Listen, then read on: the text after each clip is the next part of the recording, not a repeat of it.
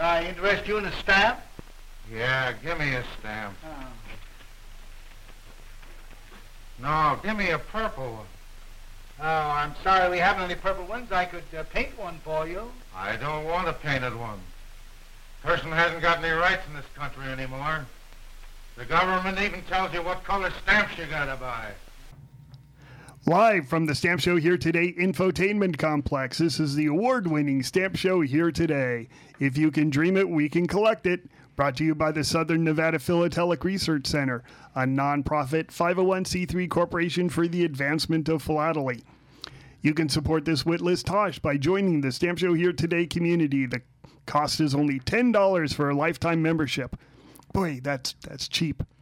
We are an APS affiliated club. Listen to the end credits for information on joining. This is Cash. This is titular philatelist Mark. This is Jim. This is Albert. And uh, yesterday, I had cataract surgery. I had a cataract removed from my left eye. And I plate US number 10s and 11s and 11As and 25s and everything. And for the last many months, it's been very difficult for me to plate because I wasn't able to see the good lines. And so I thought, oh, well, you know, I need my glasses prescription updated. So I went down and they said, well, I can give you corrective glasses, but you have a cataract and that's your problem. So I said, oh, okay. So, you know, after waiting in the queue for a month, uh, yesterday I had it removed. And man, did it make an immediate difference. Uh, it, it's you don't realize how bad your sight is until it's corrected, I guess. but um, it was a painless, short procedure that now I have to wait three weeks for it to heal. Um, look on YouTube or something if you want the details. But it really introduced me to the optics. And so I wanted to talk about what optical equipment we use because now I can go back to plating stamps because now I can see stuff better.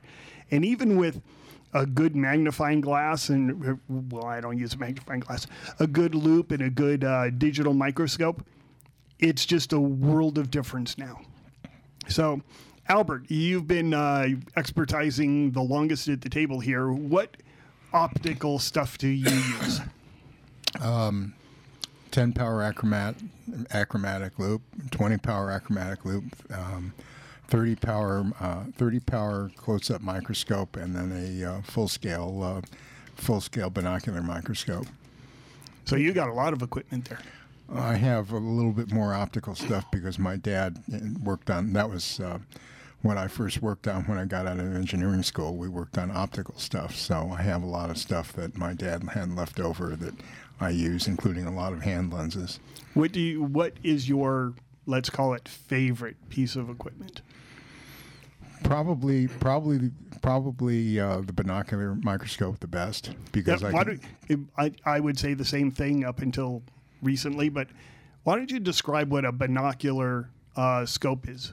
It's- a microscope that has two that has two eyepieces, and so you're seeing like your eye does when you look through it. And the only thing you have to do is since your eye, since everybody's eyes have a little bit of, you have to make sure that you change the uh, the setting on one of the one of the eyepieces so that so that you get perfect vision.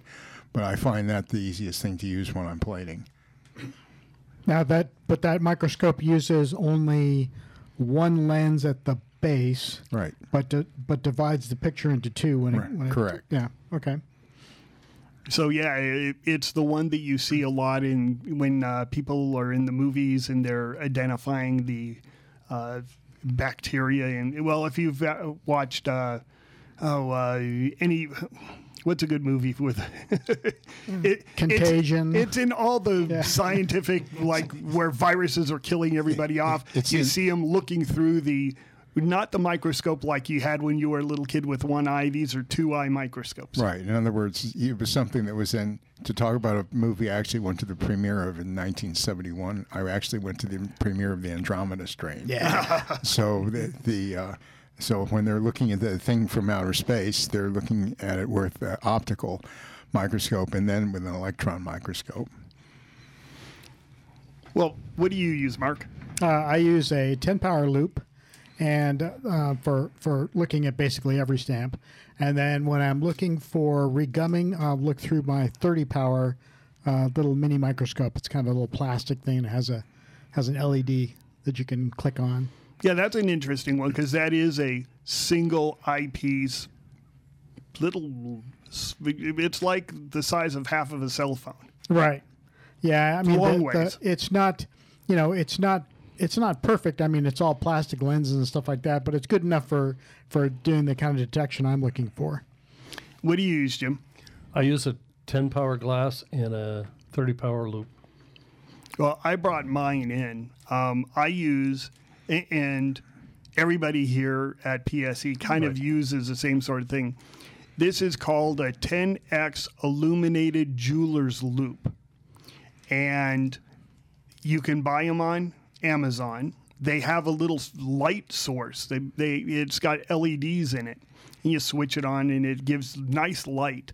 Um, just as a note, it, like I said, it's 24 bucks. Spend an extra like six bucks and get a bunch of batteries because the batteries on Amazon, they literally sell them in packs of 20 because they're so cheap. Whereas uh, if what I think you'll pay like seven dollars for a pack of 20. If you go to Walgreens, you'll pay seven dollars for four of them. So they're incredibly cheap. The second thing I use, and again, this is for my plating, I use a, uh, it's called an portable LCD gi- digital microscope. And again, this is off of Amazon. These are more expensive. I think they're like 60 or $70. But this is what I use for plating. It really is great. Um, you can show about, well, if you look at a stamp, you can put about one quarter of it on the screen at a time. And so it gives you really good detail. It blows that up to, I what what is the size of this screen? It's like four inches by six inches, something like that. Anyway, it's got really really good magnification. So uh, those are the two things that I mostly use. Uh, I will admit that the other day I was using an actual glass, my, uh, magnifying glass, not to burn ants, but actually to look at stamps. And uh, that was uh, something interesting because I didn't even know I had it. Well, I like to use the glass to just um, because my eyesight is senior citizen now, so I like to use the glass to look at the stamp, uh, just give it a peripheral look over, Yeah. and um, but looking for detail, you need more ma- magnification. So you either you use the jeweler's loupe that you were talking about, or if I want a closer look, I have a 30 power uh, loupe. I rarely use my 30 power because it doesn't show enough of the stamp when It's- it's, right. The field's too small. it Yeah. is way too small. Yeah. Yeah, you can see like two or three perf perf holes at a time. Yeah. That's why I like. That's why I like the twenty because the twenty I can still see enough to actually Yeah. give give reference. And uh, uh, the number one, the other thing that I'd like to mention since we're talking about optics is the other thing that's equally as important is the lighting. Oh, used. let's go over that because that is a real biggie. I mean, I use I use uh, a lot of the um, the LED lamps that produce the natural the natural uh, spectrum of light, but I also have I ha- also have a couple of uh, very very powerful fluorescent and also um, a couple of um, couple of halogen lights that that actually uh, we we invented and patented, and I use that to look at it. And then I also have a couple of separate ultraviolet sources uh, that are that are pretty strong. Um, some are the ones that were used to be used at the PF years ago. I actually, when they when they left and got rid of some of the lamps, I bought the lamps from them but but optics is uh, optics, and also it's if you want something if you want something fun to do, if you get up early in the morning like I do occasionally, and you actually watch the sun come up, wait until an hour after the sun com- comes up, and then go outside and actually look at some of your stamps. You'll actually see that they actually have. Um, you, you get a different color and impression viewpoint of, of it, and it, it's actually very refreshing sometimes. that is a huge thing with again i collect us 10s and 11s um, identifying color you want to identify it in as much natural light and by natural light i mean sunlight a lot of times you will look at stamps in you know next to a window because under fluorescent lights everything takes on a little bit of a bluish red tint and under incandescent they take on a reddish blue tint Right. so, and you know, like I said, it'll be more red or more blue depending on the light you're using. Well, we we use put a plug in for Ott lights Yep. because that um, is what we use here, and I think the thing about an Ott light is it's not you can find them fairly inexpensively on Am- on Amazon. You can buy Ott light bulbs now because Yeah. they're LED, and an LED. Uh, I'm using finger quotes here. You can't see it because it's a podcast. Uh, finger quotes LED or uh, Ott light because they're not actually always put out by Ott. Ott is the name of the company. And so these are just LED lights. But if you look for LED natural light, and they're not that expensive, but you don't want to have them throughout your house. Yeah. you know, having that blue light kind of soothes everything down. Having everything bright like sunlight is, uh, it's, it, it gets tiresome pretty quick. Some people, some people have a something called seasonal afflictive disorder, and I found out that I was one of them that had it. And my sister also found out about it. I went to New York around Christmas time um, in the late '80s and spent spent a month in New York, and because in New York City and because of the high rises and everything, I wasn't getting enough sunlight, and so I was getting depressed and didn't even know it. Uh, what what so I called my sister about it, and she said, "Oh, you need to you need to use these natural light bulbs, Yep. Ott lights." And I said, "Oh, I use them occasionally. I've used them for years at the shows." I said, "I." She said, "Carry one with you when you travel. You'll find that it changes your life a lot," Oh. and it, it has. That's interesting because here in Las Vegas, it's kind of the opposite. We have lots of light, and you want to, like at night, you know, just relax yourself down a bit. Oh, one thing I didn't mention about uh, the microscope that I use, the LCD microscope, one of the reasons that I like it is it doesn't have batteries.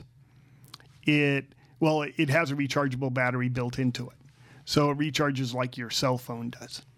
Uh, the um, 10 power loupe, that one has actual batteries that are in it and they use up and guaranteed if you forget to turn it off once and you will forget to turn it off once you mm-hmm. will come back and you will go why is it not working it's like oh battery's all burnt out Well, the other problem that I found with the, with the loupe is that sometimes you, you put it in the case and you put it in your bag, but it bounces around in your bag and it turns on, and you don't know about it until you went you, you're at a show and you want to use it and it doesn't work, and you go, "What happened?" And then you, you check and the batteries are dead. And it makes a big difference when you burn out six dollars worth of batteries versus when you burn out 80 cents worth of batteries so albert what crossed your desk this week Um, Nothing spectacular. Um, um, mostly just regular, just regular stamps that. Uh, I, and we had a, I had a couple of eye, of uh, three cent I grills on cover that passed through my desk, that that were uh, that were genuine, that's cool but they're actually much more common on cover than people really think. But it's it's just uh, it was it was fun to see them and then count the grill points and make sure that it was an I grill as opposed to an H grill. Why don't you uh, discuss the grills just a little bit? So, how, what was your process? Because you're looking at the front of the stamp, not the back, because it's on cover. So, how did you identify well- the grill points and stuff Well, like that? first of all, I well, I actually counted the points and then actually looked and see with an I grill, we're looking for strong impression. It's got to have the correct measurements. It can't be like an H grill where you've got where you only have one row of points or two rows of points. To really properly identify an I grill, it has to have to have the correct number of points horizontally and the correct number of points vertically, and also it should be it should be well impressed into the stamp. And, and in both cases, it it fit the criteria and matched my reference. Just curious, what values were they? They're just the most common, the three center. three center. But the, the, what, what what was nice is they were on cover. Yeah. That was what was nice about them. The covers weren't particularly interesting. Uh, one was used out of a small town out of Nevada. So I was, That's interesting. Jim should like it. well, and then there was uh, I do. and uh, um, and the other was from a small small city in Connecticut. The cover was sent to Maine, but it was it was the kind of thing that you would you would find at a show, or you might you might just get lucky and find in somebody's stock. I will be honest. I go to uh, the Arcadia show, and Joel Weinstein is there, and he has dollar covers, and every single three cent banknote I hold to the light, see if I can see grill points. I search them, and I have found them. Uh, uh, something else while we're talking about the grills is we also had a couple of stamps come through um, recently um, that were sent in as H grills, but one of them was an I grill. Oh, And um, the H grill that I called uh, an H grill was one of those, like Albert was talking about, where there wasn't enough points. It, it, it wasn't impressed strong enough to tell for sure, and that defaults to the H grill because it's the lesser of the two in catalog value. yep. So that's something to look for when you're looking at grills on the banknote issues. So, Jim, what crossed your desk this week? That. That, I also uh, was talking to Albert. We had a an official uh, Philippines official um, with the victory overprint, uh, not the overprint, but the victory hand stamp. Um, and yeah, I found it very interesting. We we had a discussion about this because the um, overprint on the stamp, the official business overprint, goes on was on the stamp when the victory overprint was um, added, and the victory overprint was a hand stamp. It has very distinct characteristics. This was obviously correct hand stamp, but I noticed that the um, it looked like the black ink was over the violet uh, Oh. from the uh, hand stamp. and that would make it fake. Well, you would think so, but um, in discussing it, we did. Albert pointed out, and you can correct me if I'm wrong on this, Albert, but that um, the viscosity of the hand stamp ink is such that it just disappears on the black. So, if you have anything like that and want it expertized, we're here. famous expert named Herbert Bloch taught me years ago that you can't look at when one ink is on top of the other, you can't tell which ink is on top of the other because of the different viscosities of the ink. Now, is that does that also apply for cancellations? Perhaps. I all I can all I can tell you is the the, the stamp in question that, that Mr. Bloch and I were talking about was Canal, Canal Zone 15, which was uh, the eight cent overprint, the stamp that now gets a couple thousand dollars, and was frequently counterfeited by the Mexican, uh, the uh, the faker in Merida, uh, de Thuin, and uh, that the APS bought out in 1966 and put out the book. And uh, I used to own the block that uh, that he made that had on the back uh, collection Dr. Leroy.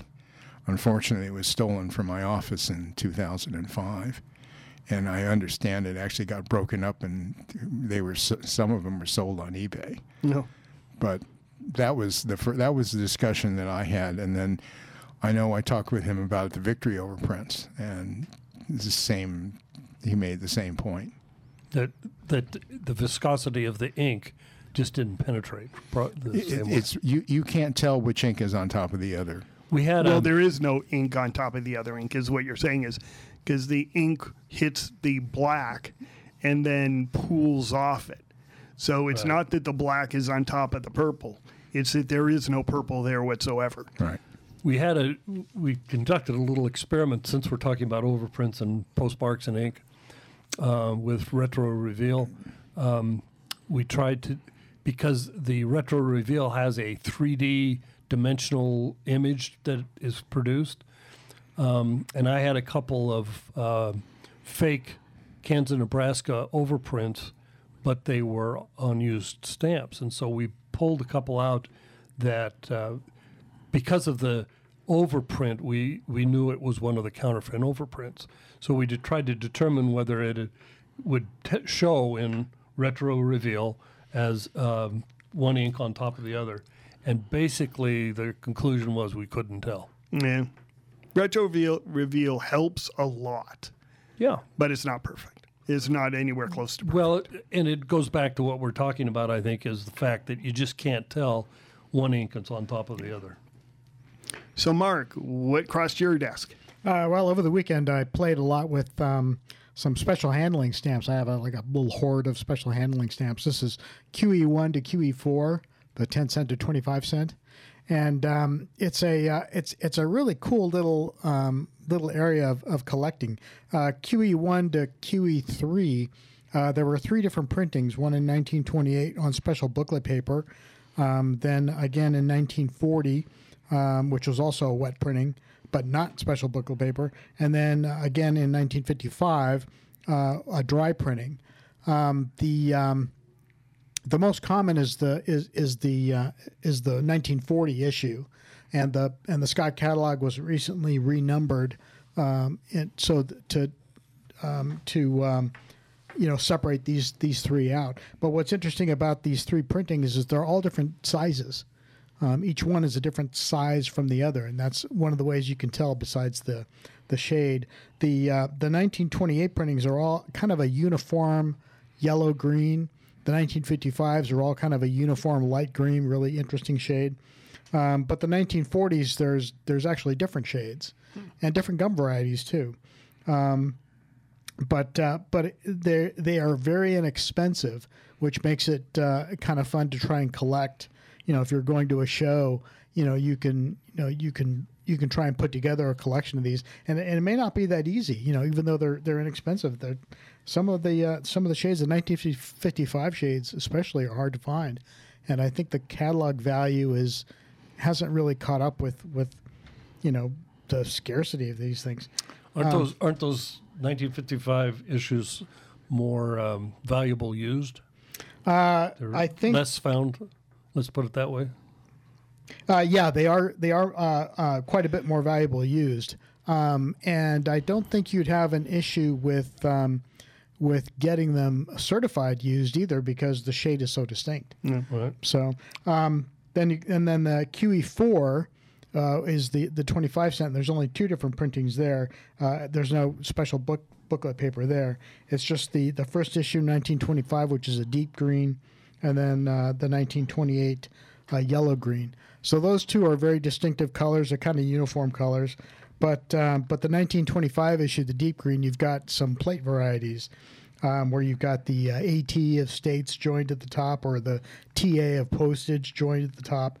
Um, uh, also, a dot on the second T on on the in states. Um, so there's some there's some uh, the, you know those are a little bit more scarce to to find, but uh, but yeah, it, it, it's kind of a fun area. Those stamps used on cover or on cover pieces or package pieces are very scarce. Yeah. That's what I'm looking for. Is um, during the 1940s and 1950s, they shipped a lot of chickens, a lot, huge, huge, huge numbers, and they would put them in these boxes, and they would put a tag on it, and then they would put either a special handling stamp or it would be marked special handling or something. People know I collect chicken stamps. Uh, that's one of the key pieces that I'm really looking for is a special handling tag for chickens. And it doesn't have to have a special handling stamp. It could just, I mean, I don't care if it has a meter on it, but uh, that's one of the things I'm looking for. Could have a spe- it could have a red special handling label. Yeah. Well, today they still ship chickens. Um, they have a special priority box, and so this the priority box has nothing marking it. It's just you know a special handling priority box, and since it's a you know it's a 12 inch by 12 inch by four, five inch box, it doesn't fit well into an exhibit. It won't. It won't. You can't put it on an exhibit page. I was at a post office when somebody was picking one of those up, and that box was making a lot of noise.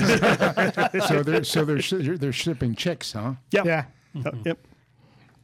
Yeah, they've done Yeah. that for a very, very long time. Not just chicks, but turkeys and ducks. And but it doesn't matter, you know, if if I get one and it's for ducks instead of chickens, it's still going in my exhibit. All right. So if you tell your spouse, "Yeah, I'm just headed to the post office and pick up some chicks," you know, it may not be that uh, that bad. Oh, that's wordplay, isn't it? Uh, by the way, speaking about wordplay, you found a word today. Oh yeah, yeah. We were looking up uh, here in here in Las Vegas. We're very concerned about Formula One um, because not. it's a uh, yeah, because it's it's very inconvenient for the people that live here. But um, but Formula One, we um, it, it's it, th- there's they th- actually hold the event in like 24 different places around the world during a year. So, you know, for us it's like, oh my gosh, you know, it's it's it's such a it's such a big event, but really we're just one of, you know, 24 cities. But on the um, on the calendar of Formula 1, they have they list all the cities and all the and, and the countries that where where it's going to happen. And on Las Vegas, they've got an asterisk. Uh, and then the asterisk, they say it's subject to FIA circuit homologa- homologation. And we were like, what is homologation? Homologation. Yeah, so we uh, so we looked it up, and homologation is the granting of approval by an official authority. So homologation is the new word for the day. Hey, Right. that really fits into our business. Yeah, How does it fit into our We're, business? we're the experts. oh, We're the officials. oh, yeah. so Right. Every, every of time we stamps. expertise a stamp, we're homologating. So Do we are do we become become are we becoming the Society of Homologists? yeah, You're a homologator. right. Well, if I if if we need to change it from PSE to PSH, Yes. professional stamp homologators. Homologators. Well, I, I just uh, want to issue a, just a soft warning to the people of, uh, of Formula One officials. If you're if you're thinking about uh, you know maybe not uh, granting authority, uh, understand there's a lot of places where people are buried around the Las Vegas desert. Um, so uh, with all the money we put into it and all the uh, heartache, that would uh, that would not- not be a thing that you should do. The, the old joke is the hills are alive on the resurrection day around Las Vegas. Well, on that, keep collecting. We need your help. Nothing on the internet is free, including our phone and internet connections. So you can support the podcast by joining the Stamp Show Here Today Club. The cost is $10 for a lifetime membership. Please include your APS member number as we are an APS affiliated club. Your support is greatly appreciated. Our brand new spanking address is 5965 Harrison Drive, Suite 6 in Las Vegas, Nevada, 89120. You left out the word glorious. Fabulous. because you don't put that on the letter. Oh, well, you could. You could, yeah. You could, yeah. Well, kids, that's all the time we have for today. I'd like to thank Sideshow Mel, Corporal Punishment, Tina Ballerina, oh, and from Knots Landing, Miss Donna Mills. Oh, she was a sport. We've had lots and lots and lots and lots and lots of fun, but now the time has come to go. If this Silcon was found dead in his bed tomorrow, I'd be in heaven still doing this show. See you some other time. Stamp collecting happens when we dream together.